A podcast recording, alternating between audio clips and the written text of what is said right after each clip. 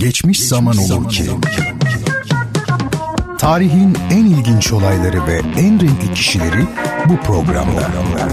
Bertan Rona tarafından hazırlanıp sunulan Geçmiş Zaman Olur ki sizleri her hafta şaşırtıcı konularla dolu bir tarih sohbetine davet ediyor. Geçmiş Zaman Olur ki her pazartesi ve her cuma saat 21'de Samsun'un Gerçek Radyosu'nda. Sevdiğiniz bütün programlar kaçırmamanız ve tekrar dinleyebilmeniz için podcast sayfamızda. Program kayıtlarımızı dilediğiniz zaman radyogercek.com web sitemizdeki podcast bölümünden veya sosyal medya sayfalarımızdaki paylaşımlardan dinleyebilirsiniz. Samsun'un artık, artık dinleyicisine kaliteli bilgi programları sunan gerçek bir radyosu var. Bertan Ronayla Duyuşlar Müzik, sanat, edebiyat, dil, kültür ve hayat üzerine duymak istediğiniz her şey bu programda. Bertan Rona ile Duyuşlar her çarşamba saat 22'de Samsun'un Gerçek Radyosu'nda. Bertan Rona ile Duyuşlar başlıyor. Sevgili dinleyiciler, Radyo Gerçek'te Bertan Rona ile Duyuşlar programındasınız. Bendeniz Duyuşlar programını her hafta sizler için hazırlayıp sunan Bertan Rona. Bugün 23 Ağustos 2017 Çarşamba ve 3 haftalık bir tatilin ardından yine sizlerle beraberim. E, bu programla yepyeni ve dop dolu bir sezona başlamış oluyoruz. E, biliyorsunuz medyada, reklamcılıkta vesaire yeni diyemezsiniz, dolu da diyemezsiniz. İlla ki yepyeni ve dop dolu olacak. Canlı değil, cap canlı olacak. Renkli değil, rengarenk olacak. İlk olacak, ne bileyim en olacak Başka türlüsü mümkün değil. E, şaka bir yana efendim her zamanki gibi e, müzik, sanat, edebiyat, dil, kültür ve hayata dair bazen felsefi içerikli, renkli bir sohbetle sizlerle e, beraber olacağım. E, sevgili dostlarım beraber olacağım diyorum ama garantisini de veremiyorum. E, en azından ben öyle umuyorum diyeyim. Bir aksilik olmadığı takdirde diyelim en güzeli o. Başlamadan önce hatırlatayım. E, Bertan Rona ile duyuşları her çarşamba saat 22'de naklen ve her pazar saat 21'de banttan radyo gerçekte dinleyebilirsiniz. Ee, soru, öneri ve eleştirileriniz için Twitter hesabım adım ve soyadımdan oluşmaktadır. Yani Bertan Rona şeklindedir. Buradan bana ulaşmanız mümkün. Evet, Bertan Rona ile Duyuşlar 3 haftalık bir ara vermişti. Bu süre zarfında ben de kendi çapımda bir tatil yaptım. Dinlendim. 3-5 bir şeyler okumaya çalıştım. Kısmen de olsa notlar aldım. E, ama bir yandan da radyoyu ve sizlerle sohbet etmeyi özledim. E, şu an kaldığımız yerden devam etmekte olduğumuz için mutluyum. Hani ayağının tozuyla diye bir deyim vardır ya hakikaten ben o durumdayım. E, şu an çok çok çok yerler gezdim diyebilirim. E, öyleyse bir an önce sohbetimize başlayalım. Ee, sevgili dinleyicilerim hatırlayacaksınız e, son haftalarda diğer e, pek çok konunun yanı sıra e, renklerden ve şehirlerden de e, söz etmeye e, başlamıştık. Gelin şimdi yine bir şehirden söz edelim. Girişimiz böyle olsun. Ha bu arada tabii kitap hediyemiz de devam edecek. Bu gece sizlere yönelteceğim bir soruyu Twitter üzerinden doğru cevaplayan ilk dinleyicime yine e, kitabını e, göndereceğiz. Onda bir değişiklik yok. Ama dediğim gibi önce bir şehir üzerinde duralım. Biraz daha önce Viyana'dan söz ettiğimizi hatırlıyorum. Bu defa da ülkemizden bir şehir olsun. Amasya olsun. Onu seçtim. Ben e, Amasya'ya birkaç defa gittim. Her gittiğimde de tekrar etkilendim Amasya'dan. E, öyle zannediyorum ki ülkemizin en güzel şehirlerinden biri Amasya. Neden öyle? Şimdi tabii bir kenti e, görmemiş olanları anlatmak kolay değil. E, hatta belki de imkansız. Zira görsel olanı sözlü olana çevirmek çok zor bir iş. İşitsel olanı sözlü olana çevirmek de zor aslında. Çünkü ikisi aynı şey değil. İşitsel olan başka, sözlü olan başka. Ünlü bir söz vardır belki duymuşsunuzdur. E, müzik hakkında konuşmak mimari hakkında dans etmeye benzer derler.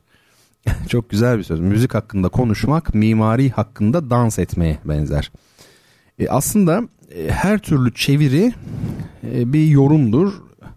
O da başka bir mesele tabii şimdi ona girmeyelim. Neyse e, işte bir ortamı e, bir kenti görmemiş olanlara anlatmak da abesle iştigal gibi gelebilir.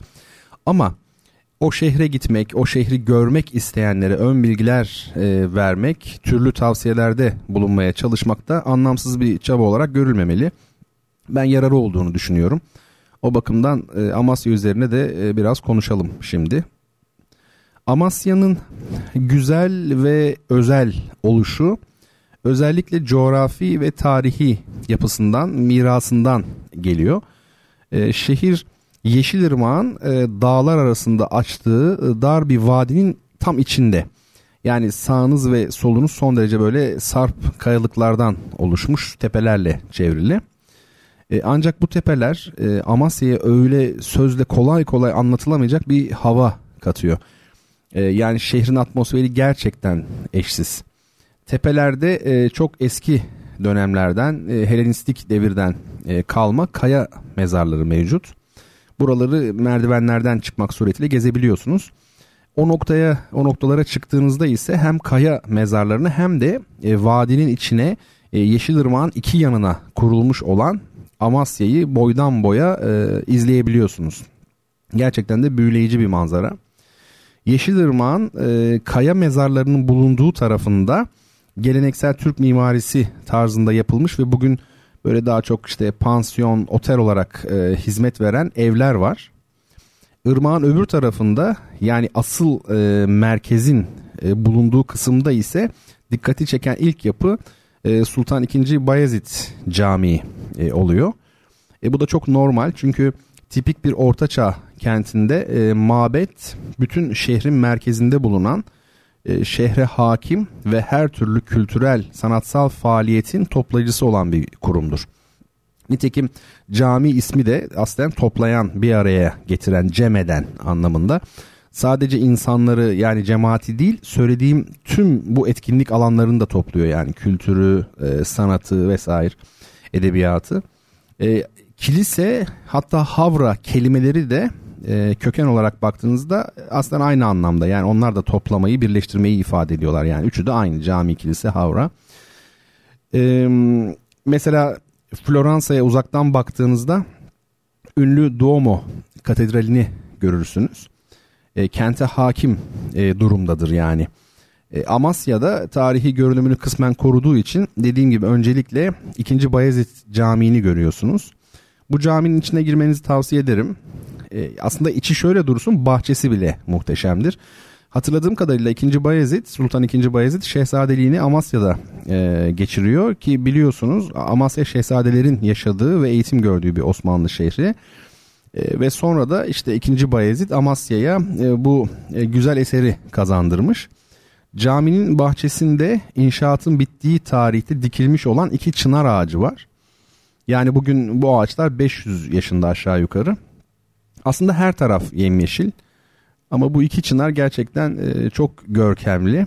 Belli bir tarihte yıldırım e, düştüğü için yanlış hatırlamıyorsam ağaçların ikisi de ortadan ikiye bölünmüş ama müdahale edilerek kurtarılmışlar. Yanlış hatırlamıyorsam e, tam ortalarında böyle zincir demeyeyim de demirden oluşan birer kelepçe ile tutturulmuşlar bu ağaçlar ayrılmasınlar daha fazla diye. Ee, ve bugün son derece sağlıklı biçimde yaşamaya devam ediyorlar bildiğim kadarıyla. Tabii bu arada e, Osmanlı dönemindeki mimari anlayışının medeniyet ve tabiat tasavvurunun e, ne noktada olduğunu vurgulamak lazım. E, bir şehir kültürü olduğu için temelde e, bu da normal aslında. O dönemde içinde bulunulan çağın ve dünya görüşünün etkisiyle tabiat ile medeniyet bir bütün olarak telakki ediliyordu. Bu önemli bir nokta. Mesela işte kuşlar e, gelip yuva yapsın diye caminin dış duvarlarına yapılan o kuşluklardan tutun avludaki şadırvana kadar gezerken şehirle doğanın inançla kültürün bir bütün olarak kurgulandığını görebiliyorsunuz ki bu durum Hristiyan Orta için de aslında aynen geçerlidir. Yani e, Hristiyan Orta kentlerine gittiğinizde de benzer bir şey var. E, Türkiye'de bugün inşa edilen camilerle 2. Bayezid Camii arasındaki fark örnek olarak söylüyorum yani e, gerçekten de düşündürücü hatta ürkütücü. E, bu konu üzerinde değil saatlerce günlerce konuşulabilecek bir konu aslında o nedenle ben burada keseyim şimdi. E, Amasya'da e, neyi anlatacaktım başka? İkinci Bayezid Camii'nin az ilerisinde bir müze dikkati çeker hemen. Bu müze e, Şerafettin Sabuncuoğlu Tıp Müzesi. E, Şerafettin Sabuncuoğlu deyince tabii bilmeyenler ismine bakıp onu bir Cumhuriyet dönemi hekimi zannedebilirler. Yani modern bir isim gibi çünkü Sabuncuoğlu. E, ama Şerafettin Sabuncuoğlu 1486 yılında ölmüş. Yani İlhan dönemi e, hekimi aslında. Osmanlı'daki ilk cerrahi kitabını yazmış olan çok eski bir büyük hekim. Müzenin içinde hatırladığım kadarıyla az da olsa ona ait el yazmaları var. Onu hastalarını muayene veya tedavi ederken betimleyen pek çok çizim var. Ee, ama belki de hepsinden ilginci Şerafettin'in bizzat kullandığı operasyon aletleri var. Ee, aslında küçük bir müze ama dediğim gibi gezilip görülmeye değer. Zaten Amasya çok küçük bir şehir. Gittiğinizde kısa bir süre içinde önemli noktalarını gezebilirsiniz. O nedenle Şerafettin Sabuncuoğlu Müzesi'ni görmemek e, saçma olur. E, müze Edirne'deki bu gittiniz mi bilmiyorum Sultan II. Bayezid Darüşşifası vardır. E, onunla beraber ülkemizdeki en önemli tıp tarihi mekanlarından biri. Şimdi e, Kaya Mezarları dedik. E, Ulu Cami yani 2. Bayezid Camii dedik. Şerafettin Sabuncuoğlu e, Şifahanesi ve Müzesi dedik. Bir de Amasya Arkeoloji ve Mumya Müzesi var. Bu müze e, kendileri farkında mı bilmiyorum ama aslında içindeki kalıntılar bakımından mütevazı mekanına rağmen çok önemli ve çok sayıda kalıntıyı barındıran bir müze. Ukalalıkla yapmış olmayayım yani farkındadırlar tabii de. Şimdi açık konuşmak gerekirse ülkemizde özellikle de Anadolu kentlerinde daha çok böyle turist çekme amacıyla yapılmış olan derme çatma müzeler vardır. 3-5 parça tarihi kalıntıyı bir araya getirip yapılan müzeler bunlar. Viyana'daki e, Figaro House'dan bahsetmiştim. Mozart'ın 3 yıl yaşadığı bina bu. E, Figaro House denmesinin sebebi de Mozart'ın işte o meşhur Figaro'nun düğünü operasını e, o evdeyken, o evde yaşarken yazmış olması. Ama bilet alıp içeri girdiğinizde yani siz şunu düşünüyorsunuz daha evvel de söyledim sanki Mozart'ın evi olduğu gibi yerli yerinde duruyor falan. Halbuki hiçbir şey yok yani ev neredeyse tamamen boş.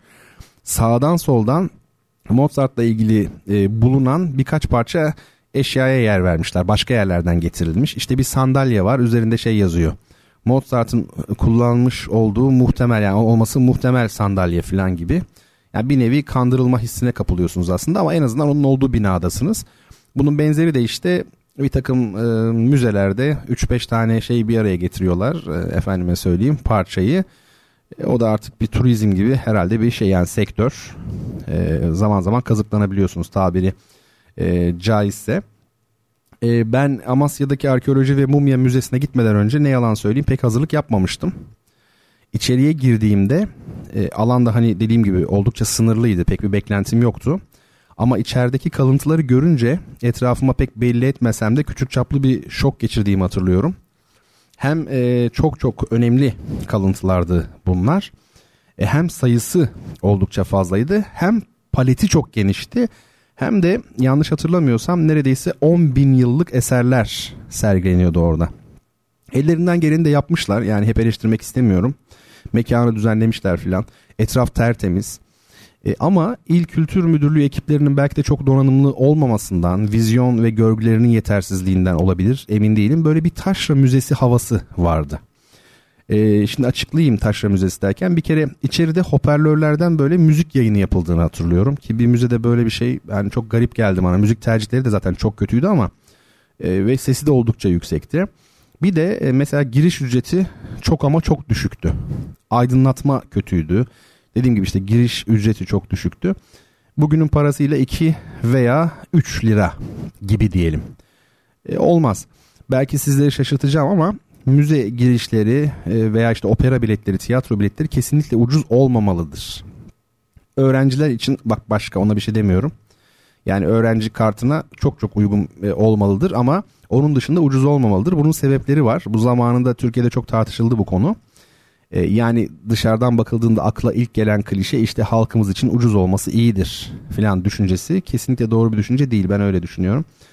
bir gün bu konuda daha detaylı konuşabiliriz. E, şimdilik üzerinde durmayalım bunun. E, ama orada galiba Şerafettin Sabuncuoğlu Müzesi'nde tasnif işlerini yürüten e, değerli akademisyenlerin e, işin ehli hocalarımızın olduğunu da gördüm. Yani Arkeoloji Müzesi'nde değil de Şerafettin Sabuncuoğlu'nda. Onlarla biz epeyce sohbet etmiştik. Sabuncuoğlu Müzesi'ndeki e, akademisyenlerle bana e, çalışmalar hakkında bilgi vermişlerdi. Çok misafirperver insanlardı. Bizlere çay ikram ettiler. iyi hatırlıyorum. Ben onların çok iyi iş, işler çıkardıklarına ve çıkaracaklarına inanıyorum. Arkeoloji ve Mumya Müzesi'nde ise şu müzik meselesini, aydınlatma tercihinin uygunsuzluğunu ve bilet fiyatları konusundaki düşüncelerimi görevli arkadaşlarla paylaştım. E, çok böyle sıcak, samimi bir biçimde sohbet etmiştik. Onların da ellerinden geleni yaptıklarına eminim. Ya sonuçta müze benim babamın malı değil. Ben bunları ülkem için, insanlık için istiyorum. Yoksa bana ne yani? Bir daha kim bilir ne zaman gideceğim oraya. Ama çocuklarımız gidecek. Mesele de bu. E, bu dünyada kalıcı değiliz. İkinci Bayezid o camiyi ve çınarları e, bugüne miras bırakmış. O birer fidan olarak diktirdiği için bugün bizler onun altında serinliyoruz. İşte tarihi yönü bize insan olduğumuzu hatırlatıyor. Ama biz öyle görünüyor ki yalandan dolandan kavga savaş ve affedersiniz pislikten başka bir şey bırakamayacağız geriye. Neyse efendim bu Amasya bahsini e, kapatırken iki şey ilave edeyim. Kaya mezarlarının tam karşısındaki tepede e, yemek yiyebileceğiniz ama öyle böyle değil muazzam bir Amasya manzarası eşliğinde yemek yiyebileceğiniz lokantalar, restoranlar var. E, lokanta artık restoran oldu biliyorsunuz. Lokanta derseniz kır olursunuz. ya da en azından daha az eğitimli taşralı falan olursunuz. Torba da demeyin sakın ha poşet diyeceksiniz. Torba derseniz çok acayip yani. Dil ne enteresan bir fenomen. Kendi tercihleri var. Zamanla değişen seçimleri var vesaire vesaire. E, şimdi Amasya ile ilgili olarak söyleyeceğim ikinci şey ise Yeşilırmak kıyısında geleneksel Türk mimarisine uygun inşa edilmiş hani pansiyonlardan söz etmiştim size. İşte nehir tarafından değil de arkadan yukarıdaki kara kısmından o evleri gezdiğinizde öndeki manzaranın zaman zaman tam tersine her yerde değil ama zaman zaman tam tersine böyle çöplerin molozların yığıldığını duvarlara yazıların yazıldığını görüyorsunuz. Bunu eleştirmek için söylemiyorum. Duvar yazılarını, ötekini, kovulmuş biçim ve içerikleri, aykırı olanı, çöpü severim. Neden severim? Çünkü belki kötüdürler ama gerçektirler. Yani gerçek olsun da ne olursa olsun bu benim için önemli bir şey. Ee, bunu niye dile getirdim? İşte sadece hiçbir şeyin göründüğü gibi olmadığı gerçeğine dair güzel bir örnek oluşturduğu için dile getirmek istedim. Yani ön taraftan bakıyorsunuz o muhteşem ama arkadan çöplük falan moloz. Ee, Türk kenti hani tarihi Türk kenti arkadan bakınca pislik. Ee, evet efendim bakın şimdi şöyle enteresan bir şey yapalım. Ee, sizlere sözünü ettiğim tüm bu mekanlar var ya hani Kaya Mezarları, işte 2. Bayezid Camii, Şerafettin Sabuncuoğlu Müzesi, başka ne dedik? Arkeoloji ve Mumya Müzesi, e, geleneksel Türk mimarisi e, olan evler, yemek terası vesaire. İşte e, tüm bunlara dair e, bizzat çektiğim fotoğraflardan bir kısmını ben şimdi birazdan arada Instagram hesabıma yükleyeyim. Telefonumda var çünkü bu fotoğraflar e, başlarken görsel olanı ifade etmek zordur dedim ama günümüzde artık böyle imkanlar var. Instagram falan iyi bir fikir gibi geldi bana. Hatta bundan sonraki şehir tanıtımlarında da öyle yaparız. Kendi çektiğim fotoğrafları koyarım olmazsa. Şimdi e, ilk müziğimizi dinlerken ben de bir yandan sırasıyla bu bazı Amasya fotoğraflarının altlarına notlar düşerim size. Yani bu şu cami falan diye veya hani anlattığım ne varsa. Instagram'dan paylaşayım. Instagram hesabım yine Bertan Rona şeklinde. Yani herhalde öyle ben çok aktif kullanmıyordum aslında bir ay öncesine kadar. Öyle zannediyorum. E şimdi müziği de buna uygun seçtim ona göre yani. Bilenler vardır mutlaka. Hani turistlere yönelik hazırlanan ve sözüm ona işte Türk müziğini, kültürünü tanıtan 7 karanfil türü albümler vardı.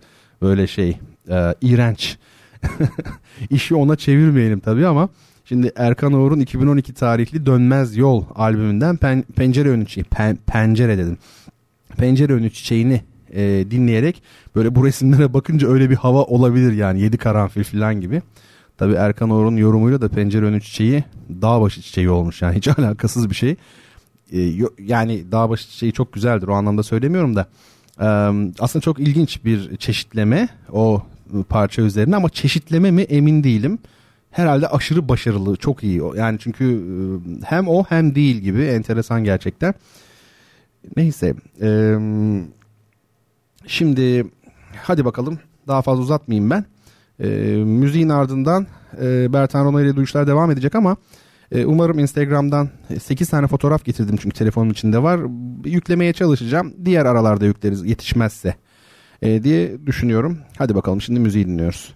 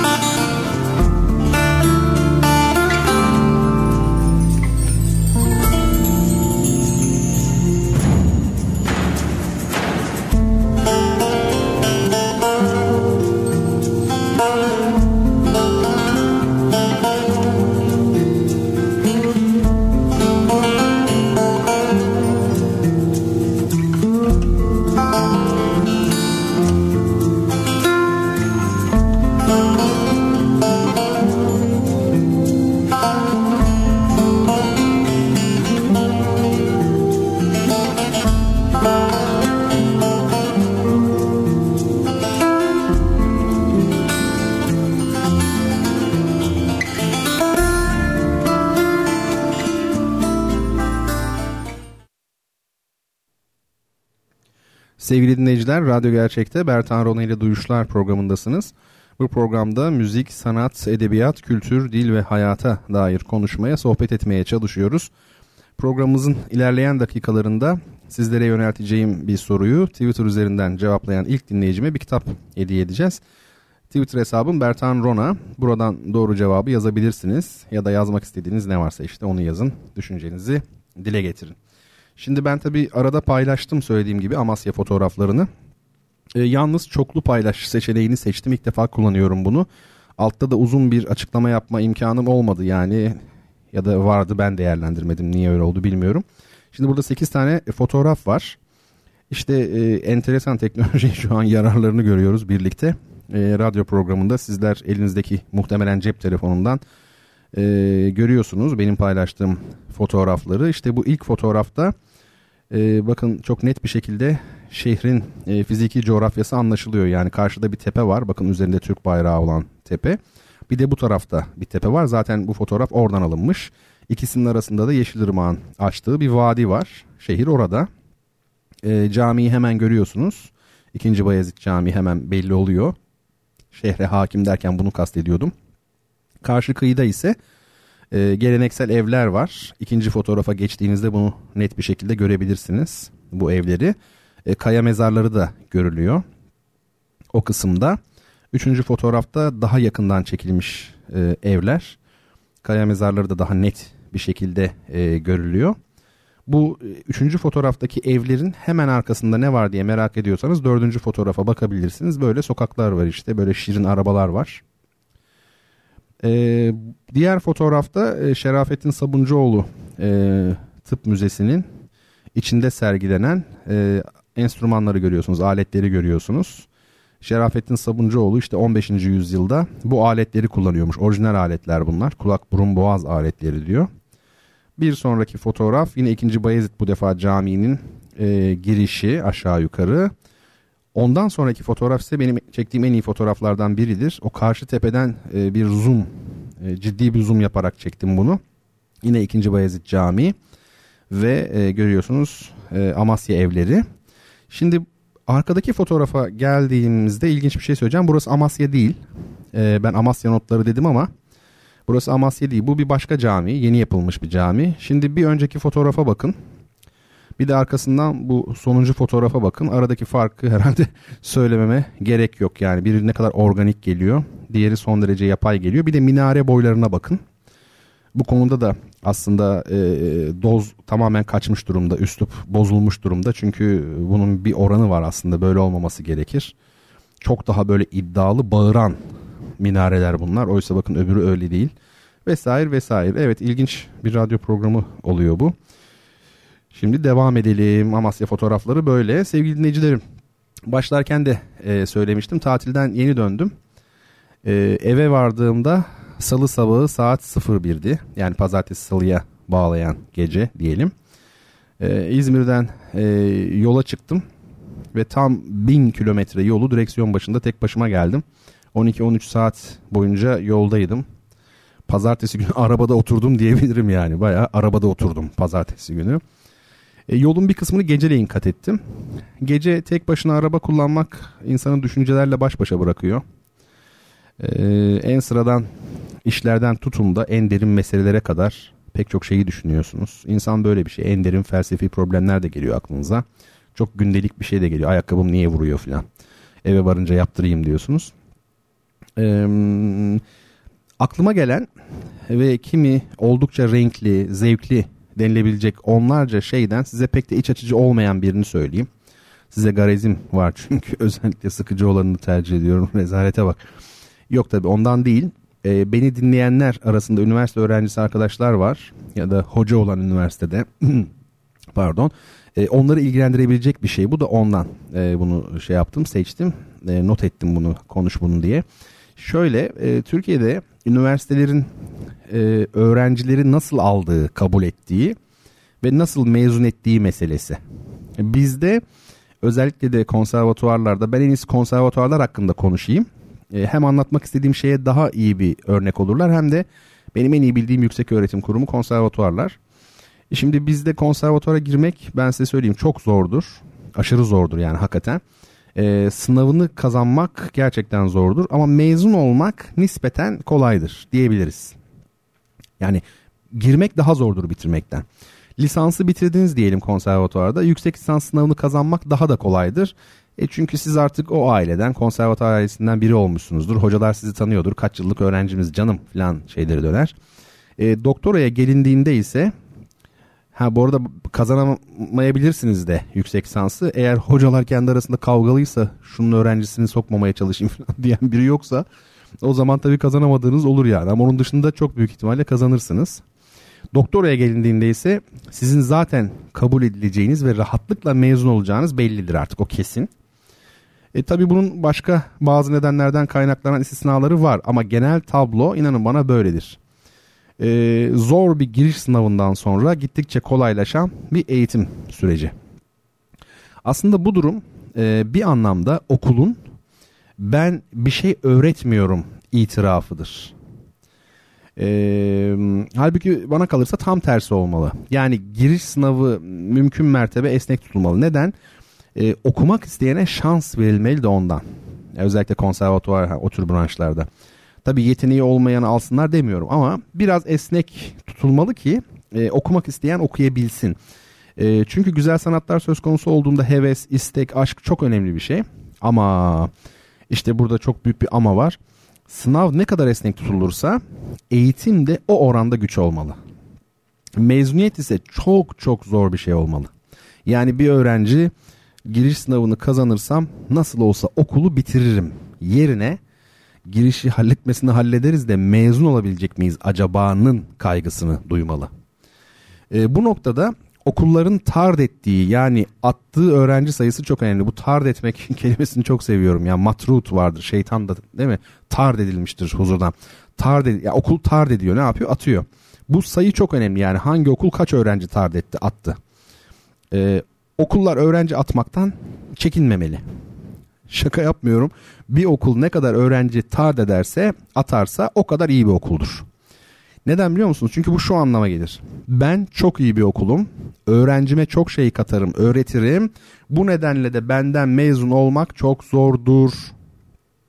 Evet, okul işte bunu söylemiş oluyor. Bunun örnekleri de Avrupa'daki konservatuvarlardan bakabilirsiniz. Ben iddia ediyorum ki oradaki konservatuvarların öğrenci tard etme oranı bizdekinden çok ama çok daha yüksektir. Ee, tabii gerçek konservatuarları kastediyorum. Yoksa diğer müzik okullarını değil. Yani e, Fransa'da 5000 müzik okulu var ama yani yüksek müzik konservatuarı 2-3 tanedir. Ee, dediğim gibi oradaki konservatuarların öğrenci atma oranı, kovma oranı bizdekinden çok çok daha yüksek. Bizde hatta yok denecek kadar azdır bu oran. Ee, zaman zaman eğitimin yetersizliğinden, zaman zaman işte bu ahbap çavuş ilişkilerinden zaman zaman da müfredatın ve iç işleyişin yapısından ötürü bizde e, okula girenlerin %99'u mezun edilir. O zaman da işte bizim o okula yol geçen hanı deme hakkımız doğar kusura bakmasınlar yani. E tabi herkes mezun oluyorsa giren yol geçen hanıdır yani. Çünkü hana da gittiğin zaman e, parayı verip çıkıyorsun en sonunda yani. Adam seni yakana yapışıp da hayır gitmeyeceksin demeyeceğine göre değil mi? E, ama öğrencilerinin neredeyse üçte birini tard eden yani kovan bir konservatuvar düşünün yani diyelim ki Paris Ulusal Müzik Yük, Konservatuar atıyorum. Ee, yani o üçte bir atmış demiyorum ama öyle bir okul düşünelim.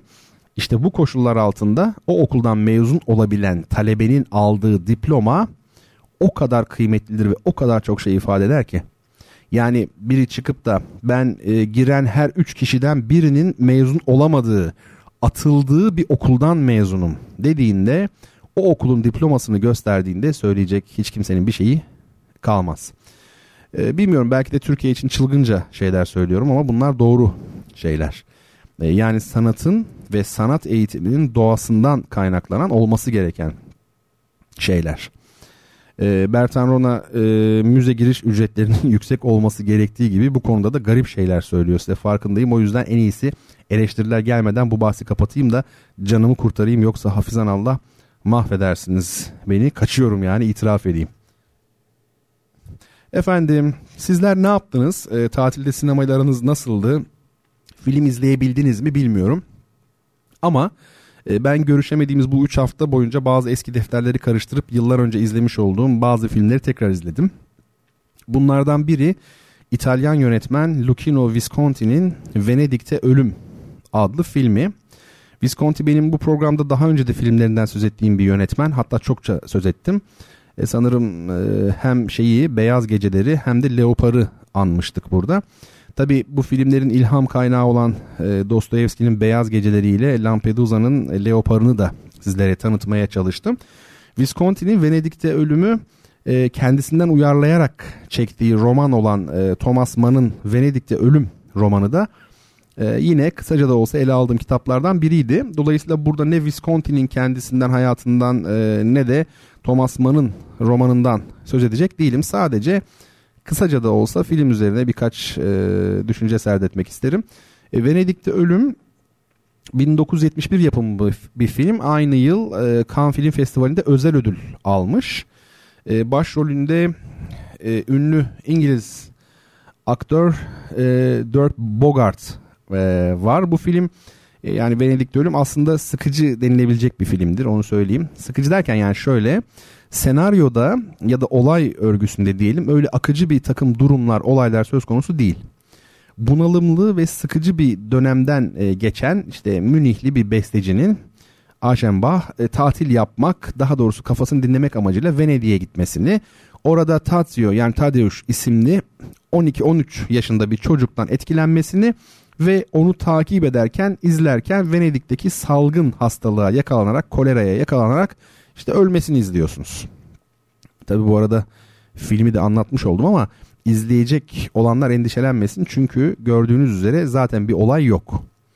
E, sanatta önemli olan ne anlatıldığından ziyade nasıl anlatıldığıdır. Yani ana tema nedir bu filmde? Ölüm, hastalık, işte eşcinsel denilebilecek bir tutku, yoruma açık, Venedik, müzik. Temel izlekler bunlar. E, izlerken ne olacak diye değil, bu temalar yönetmen tarafından nasıl işlenmiş diye izleyeceğiz aslında. E, şunu hiç unutmayın e, bir opera eserinde veya ciddi bir sinema filminde finalde ne olacağı veya finaldeki sürpriz arttıkça o filmin sanattan uzaklaşıp ticari bir film olma riski söz konusudur mutlaka.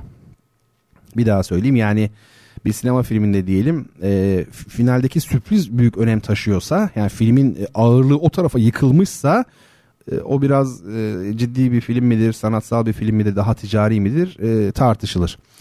E, burada ben birebir ters orantı vardır demek istemem ama büyük oranda böyledir. Zaten operada özellikle de bu klasik operada konu neden seçilir? Konu nedir? Genellikle mitolojiden veya tarihten alınır. E bundan dolayı da e, sonda ne olacağı izleyiciler tarafından bilinir. Jules Caesar mesela opera. E, Caesar'ın hayatını herkes biliyor e, sahneye giden değil mi? E, herkes e, biliyor. Hatta operanın senaryosu e, diyebileceğimiz libretto, opera metnine, sözlerine libretto deniyor. E, yani kitapçık demek bu. E, bu libretto size eser başlamadan önce fuayede zaten veriliyor. E, yani konunun bilinmesinin veya finalde ne olacağının öğrenilmesinin bir sakıncası olsaydı oyun başlamadan önce size librettoyu dağıtmazlardı. Tabi bu günümüze doğru gelindikçe biraz değişti yani onu teslim edelim. Günümüz operasında konu, teatral öğe, görsellik ve hatta e, sinema dili, sinematografik dil geçmişe göre daha ön planda. Neyse şimdi konumuz bu değil. E, Venedik'te Ölüm filminde de olup biten her şey e, işte saydığımız gibi bir bestecinin sıkılarak Venedik'te tatile çıkması ve orada bir salgın hastalığa yakalanarak ölmesi şeklinde özetlenebilir. Öyleyse biz de ne yapacağız? Ölüm kavramına odaklanacağız. Venedik ne demektir? Ona odaklanacağız. Venedik sadece bir şehir değildir. Çok başka şeyler de ifade eder. Avrupa tarihinde. Hatta bizim tarihimizde önemli bir yeri vardır Venedik'in. Sonra salgın ve pislik ne demektir? Yani Avrupa tarihi açısından özellikle. Bunların felsefi iz düşümlerini arayacağız ve tabii bu filmde bir de müzik üzerinde duracağız. E, Thomas Mann'ın romanında eserin kahramanı Aschenbach bir yazar. Ama Visconti onu filmde bir besteciye çevirmiş. Çok enteresan aslında Thomas Mann e, 1911 yılında ölen e, büyük besteci Gustav Mahler'den esinlenerek bu romanı yazmış. Fakat e, diye bir karakter yazmış. Mahler'den esinlendiği halde karakterini bir besteci değil de bir yazar olarak kurgulamış. Fakat Visconti filmi çekerken onu tekrar bir besteci yapıyor ve müzik olarak da Mahler'in 5. senfonisinin Adagietto'sunu kullanıyor. Bu da yani ağır bölümlü. Bu da enteresan e, bir şey. E, bu seçim çok isabetli müzik tercihi çünkü tarihte belki de hiçbir besteci ölümü anlatmakta Mahler kadar başarılı olamamıştır. Bunu söyleyelim. E, Mahler sanatının temelindeki kavram ölümdür diyebiliriz. Dolayısıyla filmle müzik bütünleşmiş e, oluyor. Tüm dinleyicilerime ölüm üzerine düşünüp okumayı, e, pislik ve salgın hastalığın Avrupa açısından ne ifade ettiğini düşünmeyi, Venedik'i öğrenmeyi, yaşlılık ve makyajın ne olduğunu düşünmeyi E, ama tüm bunları felsefi açıdan yorumlamayı e, tavsiye ediyorum. Ardından da aslında biraz karanlık ve bunalımlı bir film olan söylediğim gibi Venedik'te Ölümü izleyin efendim. Ee, aslında müzik olarak şimdi arada e, düşündüm düşünmedim değil. Mahler'in bu meşhur hani Venedik'te Ölüm filminde e, kullanılan o 5. senfonisinin ağır bölümü Adagietto'sunu mu çalsam falan ama biraz uzundu. Bayağı bir uzundu. E, o nedenle tercih etmedim. E, onu da koysaydık herhalde radyo programı enteresan yerlere gidiyor olurdu. Artık çünkü şehirlerden bahsederken fotoğraf paylaşıyoruz falan değil mi? Beraber bakıyoruz. E, böyle bir garip e, multidisipliner ve çoklu bir ortam oluşturmuş olabilirdik. Şimdi e, kitap olarak da size hadi yeri gelmişken e, Henry Bacon'ın Visconti Güzelliğin ve Çürümenin Keşfi isimli kitabını önereyim. Ve bundan sonra da uzun süre Visconti'den söz etmeyeyim çünkü yeter ya e, diyebilirsiniz veya bu adam Visconti ile kafayı bozmuş dersiniz diye ödüm kopuyor. Vallahi billahi tövbeler olsun bu son Visconti'miz ama şimdilik tabii onu söyleyeyim. Evet dediğim gibi kitap e, şu an elimde e, özellikle görsel ve işitsel algılama biçimleri üzerine ve bunların sinemadaki yansımaları üzerine çalışmalarıyla bilinen Henry Bacon'ın e, Profesör Doktor Henry Bacon'ın Visconti sineması üzerine yazdığı oldukça kapsamlı ve önemli bir kitap. Kitabın orijinali 1998 e, yılında çıkmış olmakla beraber İngilizcesi yani benim elimdeki Payel yayınları baskısı 2013 e, tarihli e, birinci bakayım evet birinci baskı oluyor bu. Nilgün Şarman'ın çevirisiyle yayınlanmış. Kitabın girişinde Henry Bacon'ı tanıtan kısa bir yazı var.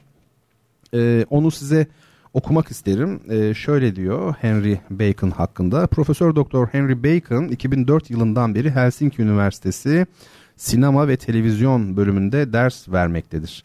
94-99 yılları arasında Oulu Üniversitesi'nin yine Finlandiya'daymış bu üniversite sinema ve televizyon bölümünde doçent olarak görev yapmış. Ardından 2004'e kadar Finlandiya Film Arşivinde araştırmacı olarak çalışmış ve burada ulusal bir radyo ve televizyon arşivi oluşturulması projesini yürütmüştür. Kendisinin 98'de yayınlanan elinizdeki kitabın dışında 3 önemli yapıtı daha bulunmaktadır. İşitsel Görsel Anlatım Kuramı 2000 yılında çıkmış bu. Sinemanın diğer sanatlarla ilişkisi bu 2005'te çıkmış ve Kurgusal Şiddetin Büyüsü bu da 2010'da çıkmış. Burada bir şeyler anlatıyor atlıyorum oraları. Bacon'ın ana araştırma konuları arasında görsel işitsel deneyimin insanoğlunun doğal olanı algılaması ve anlaması üzerine nasıl etki yaptığı, görsel işitsel anlatım ve sosyal dünya ayrıca sinemanın diğer sanatlarla ilişkisi bulunmaktadır. Bacon aynı zamanda opera tarihi üzerine de çok sayıda yazı kaleme almıştır. Bakın bunu bilmiyordum mesela burayı atlamışım ben de kitap elimde olduğu halde. Yani son 10 yıldır operada çalışan bir insan olarak opera tiyatrosunda ilgimi çekti. Bir araştırayım bakayım neler yazmış. Evet efendim Visconti'nin Venedik'te Ölüm e, filmiyle beraber Henry Bacon'ın Visconti Güzelliğin ve Çürümenin Keşfi kitabını da bu gece sizlere önermiş oluyorum. Şu arka kapağı da bir okuyayım e, içime sinmeyecek yoksa. Şöyle demiş bakın ilginç. Elinizdeki çalışmada Henry Bacon ünlü yönetmen Visconti'nin tüm filmlerini çevrildikleri döneme hakim olan kültürel, tarihsel ve biyografik bağlamlar çerçevesinde incelemektedir. Visconti'nin güçlü görselliği, yazınsal bir eseri görüntülerle anlatabilmedeki üstün becerisi, ele aldığı karakterleri belli bir dönem içinde doğal gelişimleriyle birlikte sunması ve daha birçok özelliğini çalışmasının merkezine alan bu yapıt, Visconti'yi 19. yüzyıl roman ve opera anlatım geleneklerinin 20. yüzyıldaki mirasçısı ve bu anlatım türlerinin yenilikçisi olarak sunmaktadır. Yönetmenin her bir çalışmasının büyük bir özen ve incelikle işlendiği bu inceleme, yönetmenin yaşam, sanat ve güzellik için beslediği yoğun duygularla ölüm ve çürüme karşısında duyduğu hayal kırıklığı ve acı verici farkındalık arasındaki ikili oyunu gözler önüne sererken yönetmenle eserleri arasındaki organik bağı da açımlamaktadır. Genelde bu kitapların arkasındaki yazılar çok artistik olur. Yani açımlıyor yani dikkat. Yani biraz da böyle abartılır. Bu da normal çünkü sonuçta bir ticari ürün aslında elinizdeki. E, kitapçılara falan gittiğinizde böyle siz orada kültür sanat var zannediyorsunuz belki ama değil. Ben size söyleyeyim tabii var yani eserler var ama oranın da bir aslında ticarethane olduğunu e, kesinlikle unutmayın. Her şey e, para için yapılıyor maalesef. e, bu dünyada. Bu arada Visconti 18 tane de opera sahneye koymuş. Onu söyleyeyim size İtalyan olduğu için belki opera sanatına tabii yatkınlığı var. Soylu bir aileden geliyor. Zaten Visconti Vicomte yani Kont soyundan geliyor adam. 18 tane de opera e, sahneye koymuş. Ben de bir opera sahnelemiş, sahneye koymuş bir insan olarak e, Visconti ile bu kadar bağımlı olmasını anlayabiliyorum kendimce. Neyse şimdi ikinci müzik aramızı verelim. Ve Amerikalı besteci, orkestra şefi, piyanist Leonard Bernstein'in Batı Yakası Hikayesi adlı ünlü müzikalinden yine bir o kadar tanınmış olan Maria adlı şarkıyı dinleyelim. E, biliyorsunuz Batı Yakası Hikayesi Shakespeare'in Romeo ve Juliet'inden uyarlanmış bir eser. Bu şarkıyı Romeo Juliet'e değil ama Tony Maria'ya söylemiş oluyor Batı Yakası hikayesinde. Söyleyen ise dünya ünlü tenor Domingo. Bertan Rona ile duyuşlar kaldığı yerden devam edecek efendim. Most beautiful sound I ever heard. Maria, Maria, Maria, Maria All the beautiful sounds of the world in a single word.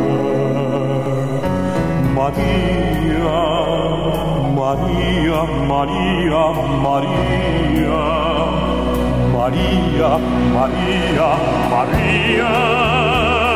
I just met a girl named Maria, and suddenly that name will never be the same to me. Maria, I just met a girl named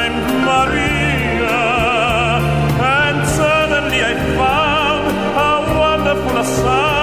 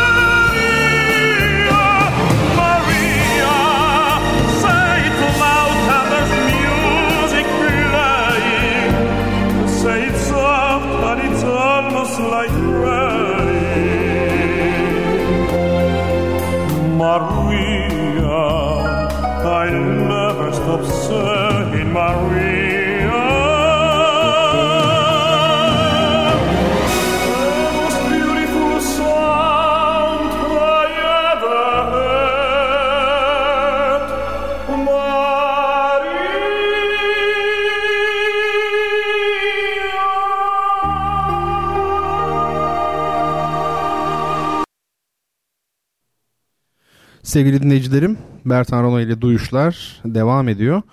Ee, çarşamba geceleri saat 22'de canlı yayında karşınızdayız. Müzik, edebiyat, dil ve hayat üzerine samimi bir sohbet şeklindeki Duyuşlar programının bu bölümünde her hafta olduğu gibi yine sizlere bir soru soracağım ve bu sorunun ne olduğunu bilen ilk dinleyicime İstanbul Koşukları adlı kitabımı hediye edeceğim. Doğru cevabı Twitter üzerinden bana yazabilirsiniz. Bunun için Twitter hesabım Bertan Rona şeklinde. E, Muhammed Ali Kızılger e, Muhammed Ali Bey şöyle yazmış. Hocam o Sabuncuoğlu Şerafettin Müzesi eskiden konservatuvar olarak kullanılıyordu ve mekan yaşıyordu ama şu an cam fanusun içinde demiş. Doğrudur tabii ben öncesini bilmiyorum ilgimi de çekti aslında. Çünkü e, konservatuvar deyince yani benimle ilgili bir şey o. E, keşke şey olabilse yani cam fanusun içinde olmasa yani hem müze olarak koruyabilsek, saklayabilsek, muhafaza edebilsek ama aynı anda e, hayatın içine de sokabilsek. E, bu biraz zor. Ecnebiler çok iyi yapıyor bu işi Avrupalılar ama biz pek yapamıyoruz. Yani biz hayatın içine sokmaya kalkarsak tarihi eserleri herhalde artık e, yani tarih olurlar. E, eser kısmı kalkar tamamen yok olabilirler yani ona dikkat aşama aşama belki de gitmek lazım bilmiyorum. Efendim son haftalarda e, yani bu tatilden önce yaz tatilinden önce epeyce bir renklerden söz etmiştik. Aslında öylesine hani başlayan bu sohbet biraz da sizlerin istekleriyle devam etmişti. Hakikaten bu renkler bahsi çok ilgi çekti. Ee, niye bilmiyorum. Ya biliyorum da belli sebepleri var. Tahminlerim var. Acaba bundan mı ilgi çekti falan diye. Ee, niye ilgi çektiği bir tarafa dursun. Ee, ben çok mutluyum ilgi çekmesinden. Üzümü niye bağını sorma demişler. Şimdi herhalde bugüne kadar epeyce bir renkten söz ettik değil mi? Yani e, maviydi işte ne bileyim kırmızı, yeşil bunları hatırlıyorum. Sarı yani çok ana renkler böyle yaptık. Yani geriye pek bir şey kalmadı diye hatırlıyorum. Aklıma kahverengi e, geliyor. Gri geliyor bir de. Başka ne olabilir? İşte e, pembe var mesela beyaz falan var geriye kalan.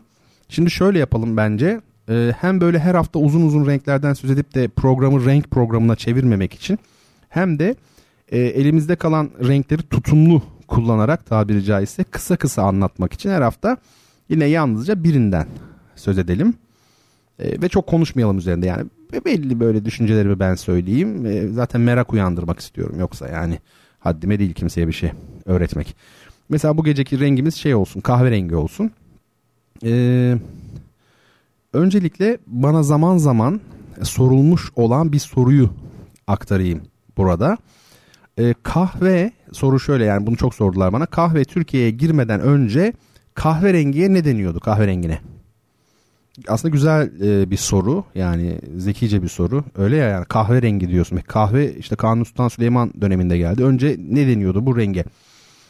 Ee, e, benim bildiğim kestane rengi.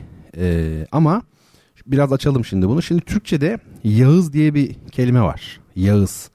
Bilirsiniz böyle erkek adı e, olarak da kullanılan Yağız yani. E, bu Yağız'ın asıl anlamı siyaha çalan koyu kahverengidir Yağız. E, zaten yakmak kökünden e, gelen bir kelime. İngilizce'deki burn ile brown gibi yani. E, biliyorsunuz İngilizce'de to burn e, yanmak anlamında. Onunla aynı kökten gelen brown ise kahverengi e, demek. Gerçi ben sonradan böyle olmadığına dair bir şeyler de okudum ama ben yanlış yorumladım belki de bilmiyorum. E, yani bu Yağız ve ka- koyu kahveyi bir tarafa koyalım yani yandığı için koyu kahve yani. E, sonra bu Yağız dışında yine öz Türkçe olan e, kestane anlamındaki konur var. Konur diye bir kelime. Hani şu konur sokaktan bilirsiniz. Aslında konur biraz daha böyle e, otantik bu genizden gelen o N sesiyle. Şimdi bu konur adı zamanla kumral olmuş.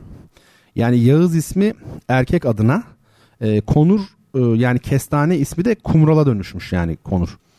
E, ve o günden itibaren de renge e, kahverengi denmeye başlanmış. Yani dil böyle bir şeydir. Biri o anlama kaymış, biri bu anlama kaymış. Biri kumral. Kumral saç rengidir bizde.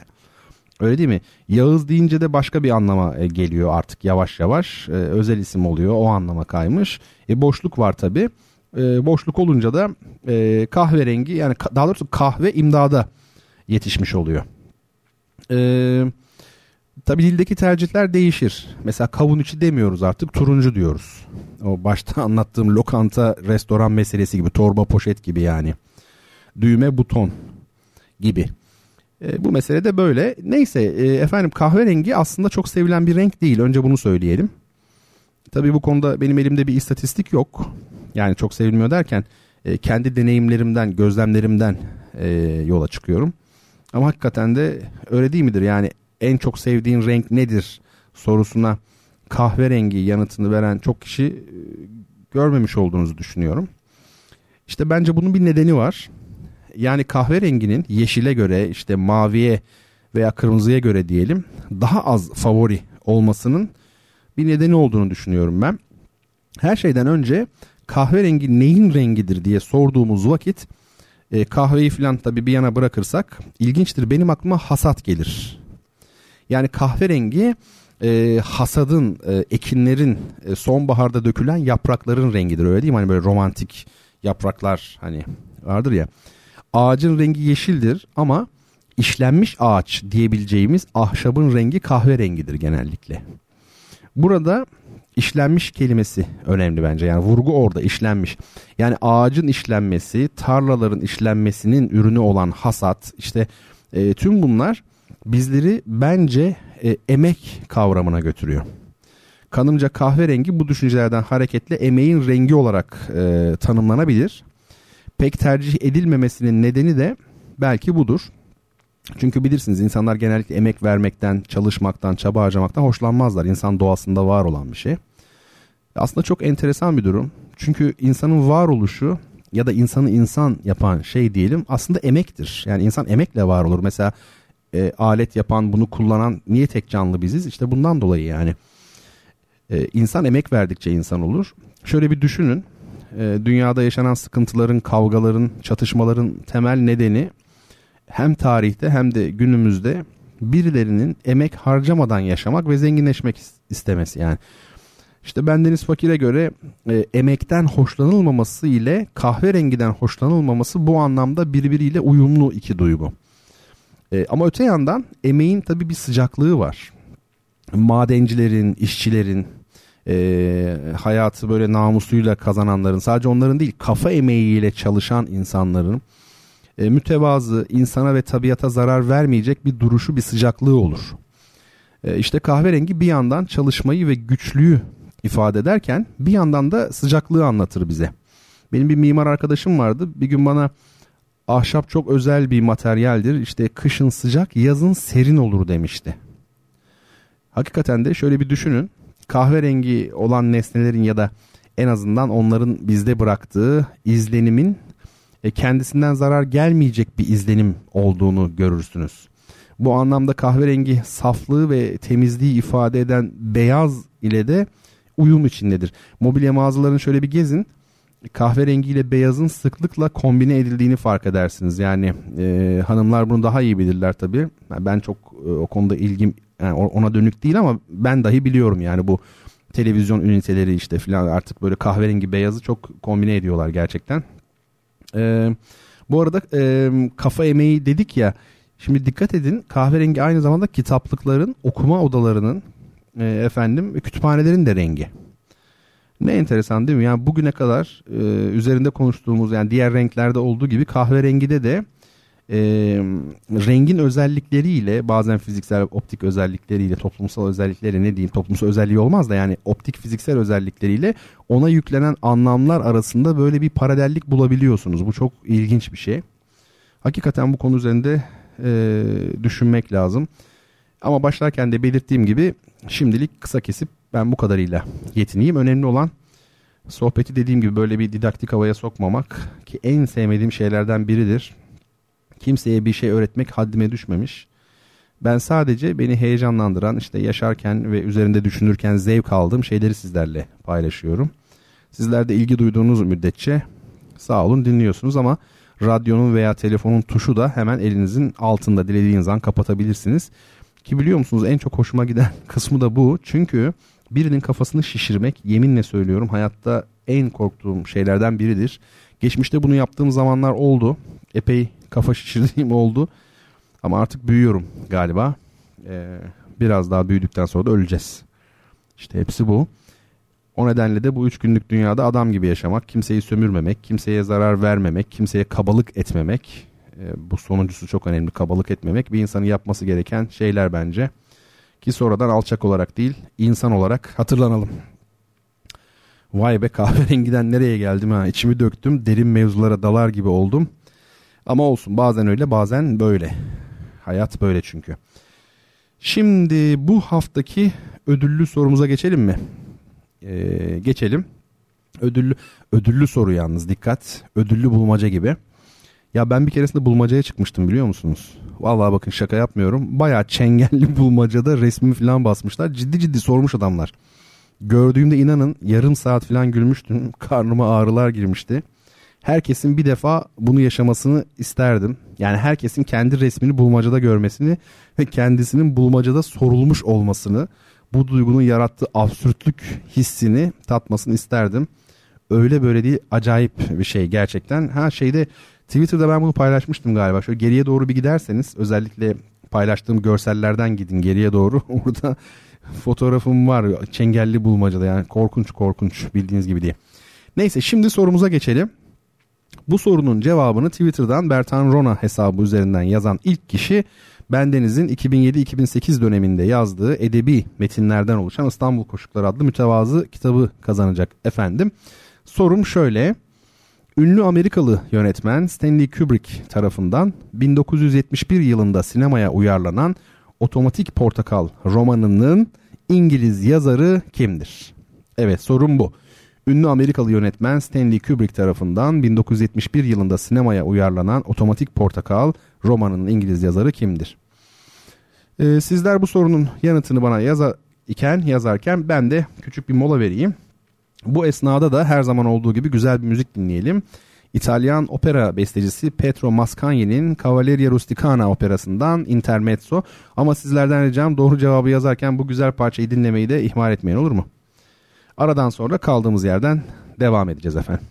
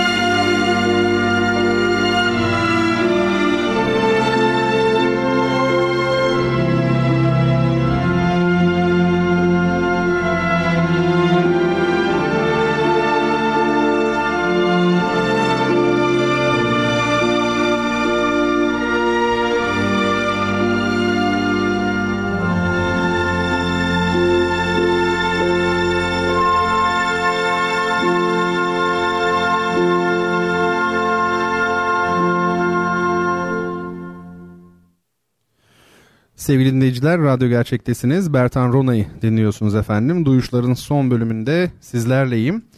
Az önce sizlere Otomatik Portakal romanının yazarını sordum ve sizler de doğru cevap olan Anthony Burgess'i Bertan Rona Twitter hesabına yazdınız. Doğru cevabı yazan herkese kitap göndermeyi istiyorum ama biliyorsunuz her hafta sadece ilk yazan dinleyicimize gönderiyoruz.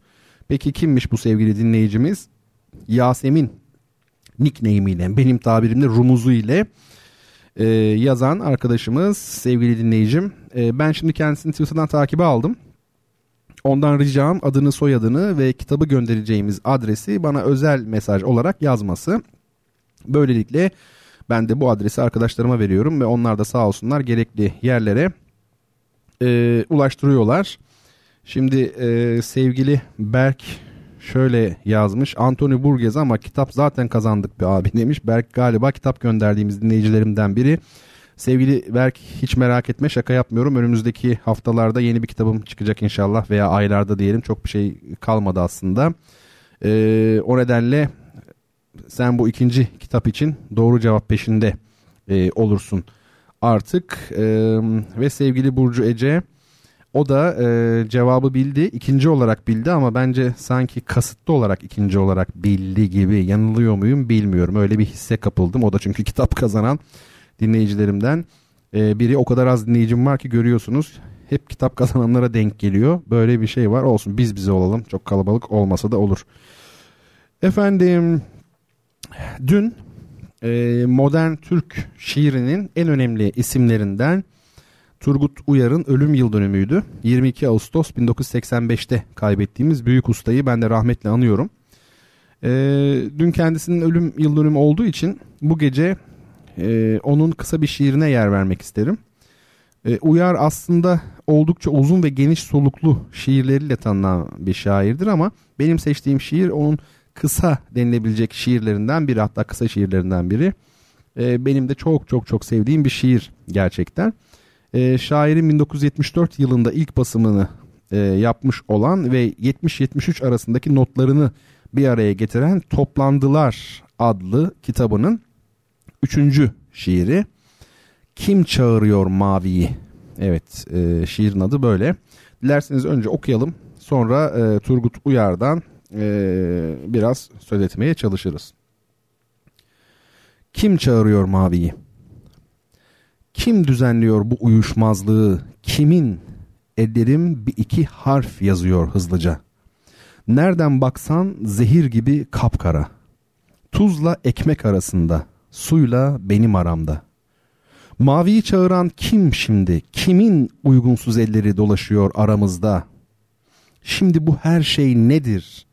Dükkanların, bankaların, borsaların adı ne? Yeşilin tadı hani, gölün sevinci nerede? Şimdi durup dururken nedir bu gündüzü hızlandıran, geceyi bölen öfke? Maviyi çağıran kim? Kimdir çağıran maviyi? Asıl mavi kimi çağırıyor? Asıl onun adı ne? Evet, maviyi e, veya başka bir şeyi çağırmak kolay ama asıl o kimi veya neyi çağırıyor? Mesele biraz da bu galiba. Mavi kimi çağırıyor esas?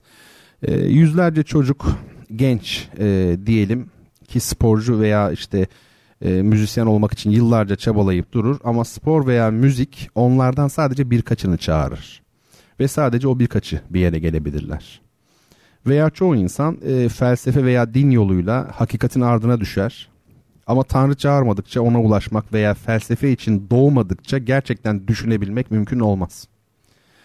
Neyse e, bu fikirler bir yana kim çağırıyor maviyi gerçekten de çok güzel bir şiir. Ya çok hoşuma gitti. Özür dilerim ben bunu bir daha okuyayım bakın. Harika bir şey gerçekten. Kim çağırıyor maviyi? Kim düzenliyor bu uyuşmazlığı? Kimin ellerim bir iki harf yazıyor hızlıca. Nereden baksan zehir gibi kapkara. Tuzla ekmek arasında. Suyla benim aramda. Maviyi çağıran kim şimdi? Kimin uygunsuz elleri dolaşıyor aramızda? Şimdi bu her şey nedir? Dükkanların, bankaların, borsaların adı ne? Yeşilin tadı hani? Gölün sevinci nerede? Şimdi durup dururken nedir bu gündüzü hızlandıran, geceyi bölen öfke? Maviyi çağıran kim? Kimdir çağıran maviyi? Asıl mavi kimi çağırıyor? Asıl onun adı ne? Yani çok hoş e, dizeler. Şimdi bu her şey nedir? Dizeye bakar mısınız? Şimdi bu her şey nedir? E, dille oynamanın e, şeyleri bunlar, son noktaları. E, bunlar e, diyebiliriz. E, Kim Çağırıyor Mavi gerçekten güzel bir şiir dediğim gibi. Büyük şairlere özgü e, derin bir hakikat algısını, işte sezgi gücünü, e, tanımlanamayacak olanı tanımlayabilme becerisini, iç sesi ve e, ritmi dışa vuran bir şiir. Elimde Turgut Uyar'ın bütün şiirlerini içeren Büyük Saat e, adlı kitap var. Yapı Kredi yayınlarından çıkmış. 650 sayfalık oldukça kalın bir kitap. Oradan okudum zaten. Uyar'ın 1949'dan 1984'e dek çıkmış olan bütün kitaplarını bir araya getiriyor. Aslında bir şiir ansiklopedisi desek daha doğru olur. Yani sürekli el altında olması gereken bir eser. Mutlaka edinin derim. Ee, aslına bakarsanız ben öyle çok şiir okuyan biri değilim.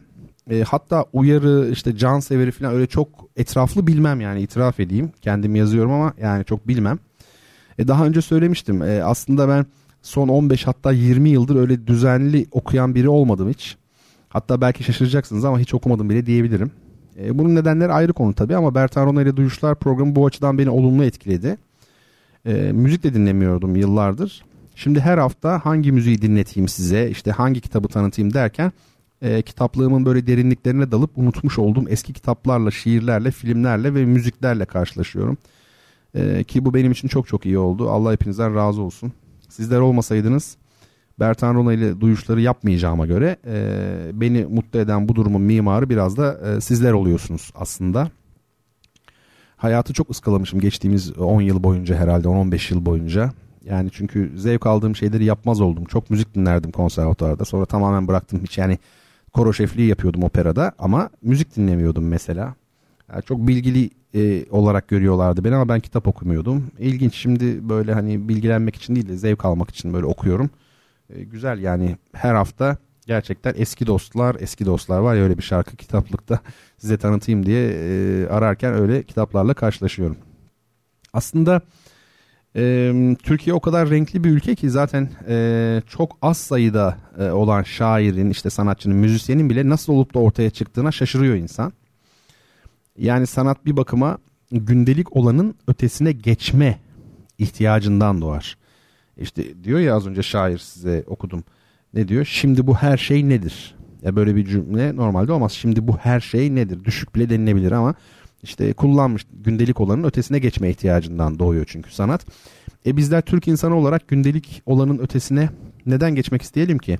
Çünkü son derece renkli bir hayatımız var. Sürprizlerle dolu, e, hayret uyandıran hatta bir hayat bu.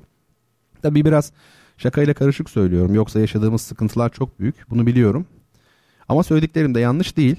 E, her şey karşıtıyla var. E, sıkıntılar var, e, eğlenceli şeyler de var memleketimizde, dünyada da öyle. Sokakta, okulda işte hayatın içinde öyle heyecan verici ve farklı şeyler yaşıyoruz ki e, sanata gerek kalmadan bu fantazi duygularımızı büyük oranda tatmin etmiş oluyoruz. Ya düşünebiliyor musunuz İstanbul'da bir rallide bundan herhalde bir 10 yıl önce filandı. Rallide trafik polisi çevirme yapmıştı. Şaka yapmıyorum inanın bana. Düşünsenize yardımcı pilotuyla beraber pilot böyle saatte 250 kilometre hızla virajı bir alıyor. Hop karşıda sağ elini kaldırarak dur işareti yapan bir trafik polisi. Sonra da işte ehliyet, ruhsat vesaire. E şimdi bu tip olağanüstülükler arada bir olsa tesadüf diyeceğiz ama her gün yüzlercesi olunca tesadüf değil tam tersine kural olduğunu anlıyoruz. Yani kural yani bakın tesadüf değil kural yani kaide gereği oluyor mutlaka oluyor olmak zorunda yani. Ee, ha bir de başka tür garabetler var. Yani olay değil de böyle hani nesne, ilişki, kavram, adlandırma neyse o tip şeyler var. Mesela bir zamanlar insanların ana dilini öğrenmeleri diye bir şey vardı. Ben olayın e, siyasi boyutuyla hiç ilgili değilim ama ya insan ana dilini nasıl öğrensin ya? Ana dilini öğrenmek. Adı üzerinde ana dili. E, mesela siz Türkçeyi öğrenebilir misiniz? Vallahi açık söyleyeyim ben öğrenemem. Hatta dünyada öğrenemeyeceğim tek dil Türkçedir diyebilirim. Ya sorsalar hangi dili öğrenemezsin dünyada? Türkçeyi öğrenemem. Bir daha öğrenemem çünkü ana dilim. Nasıl bir daha öğreneyim? Ee, bu adlandırma deyince şey de aklıma geldi. Mesela başka bir örnek işte hızlandırılmış tren diye bir şey vardı. Hala var mı bilmiyorum. Şimdi dikkat edin normal tren değil ama hızlı tren de değil. Hızlandırılmış tren. Şimdi kabul edelim bu da büyüleyici bir adlandırma. Yani size daha çok örnek verebilirim. Ülkemiz sanayi ülkesi değil ama en küçük taşra kasabasına kadar her kentte ne var? Sanayi sitesi var. Hadi bu da kavramsal bir örnek olmuş olsun. Ha bir de istediğiniz her gün bir gazetede absürt bir haber okuyabilirsiniz. Çok eğlenceli. Bir keresinde bir haber okumuştum ama böyle yıllar önce. TÜBİTAK'ta e, sahte diplomaları tespit etmekle görevli kişinin diploması sahte çıkmış. Bakın bu var ya bir daha söyleyeyim. TÜBİTAK'ta sahte diplomaları tespit etmekle görevli kişinin diploması sahte çıkmış. Bu e, kamu gibilerin neden Türkiye'den çıkmadığı sorusunun cevabıdır. Cevap bu işte. Mesela kamu neden işte kamu Türkiye'den çıkmadı bundan dolayı çıkmadı. Yani absürtlük ihtiyacının böylesine doyurucu biçimde karşılandığı yerde kimsenin e, böyle bir yönelim içinde olmaması son derece e, doğal. Ha bir de böyle eleştirilere ben şimdi eleştirdim ya mesela Türkiye'deki bazı şeyleri bozulanlar var. Onlar da ayrı bir dert. Abi ya çok eleştiriyorsun filan. Valla ben sadece gördüğümü söylüyorum yani ama isterseniz yalan söyleyeyim bir dahaki sefer. Samimi söyleyeyim yalan söyleyeyim. Mesela TÜBİTAK'ta bırakın görevlinin diplomasının sahte olmasını ülkemizde hiç sahte diploma vakası görülmediği için sahte diplomaları tespit eden birim kapatılmış. Nasıl? Olmadı değil mi? E çünkü yalan. Yani yalanla gerçek değiştirilebilseydi işimiz çok kolay olurdu ama yalan söyleyerek gerçekleri değiştiremiyorsunuz maalesef yani. yani bir insanın eleştiriden rahatsız olması nedenleri de ayrıca düşünülmeli onu da söyleyeyim. Yani bunun altında ne yatıyor? Niye bu rahatsızlık? Değil mi? Neyse şimdi çok sıkı bir giriş yapıp programı arkasında bu şekilde sona geldim. Nereden geldiyse bunlar aklıma. Ne güzel Turgut Uyar e, kim çağırıyor mavi diye gidiyorduk. Bu gündelik pis konuların yanında ne kadar ideal ve temiz kaldı değil mi adamın şiiri? Bence öyle.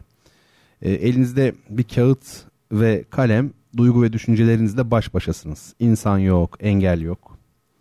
Yani şair olduğunuz zaman. Ama sizin de bir derdiniz olmalı tabii. O, olacak ki derdiniz yazasınız. Bir hoşnutsuzluğunuz olacak dilden, gündelik olandan. Bir de dertli olacaksınız ki e, yazasınız. Yoksa gündelik dilden rahatsız olmayan, e, derdi olmayan adam niye şiir yazsın? Evet. Sevgili dinleyicilerim saati de epeyce bir yaptık. Bugün herhalde uzun programlarımızdan biri oldu bu gece.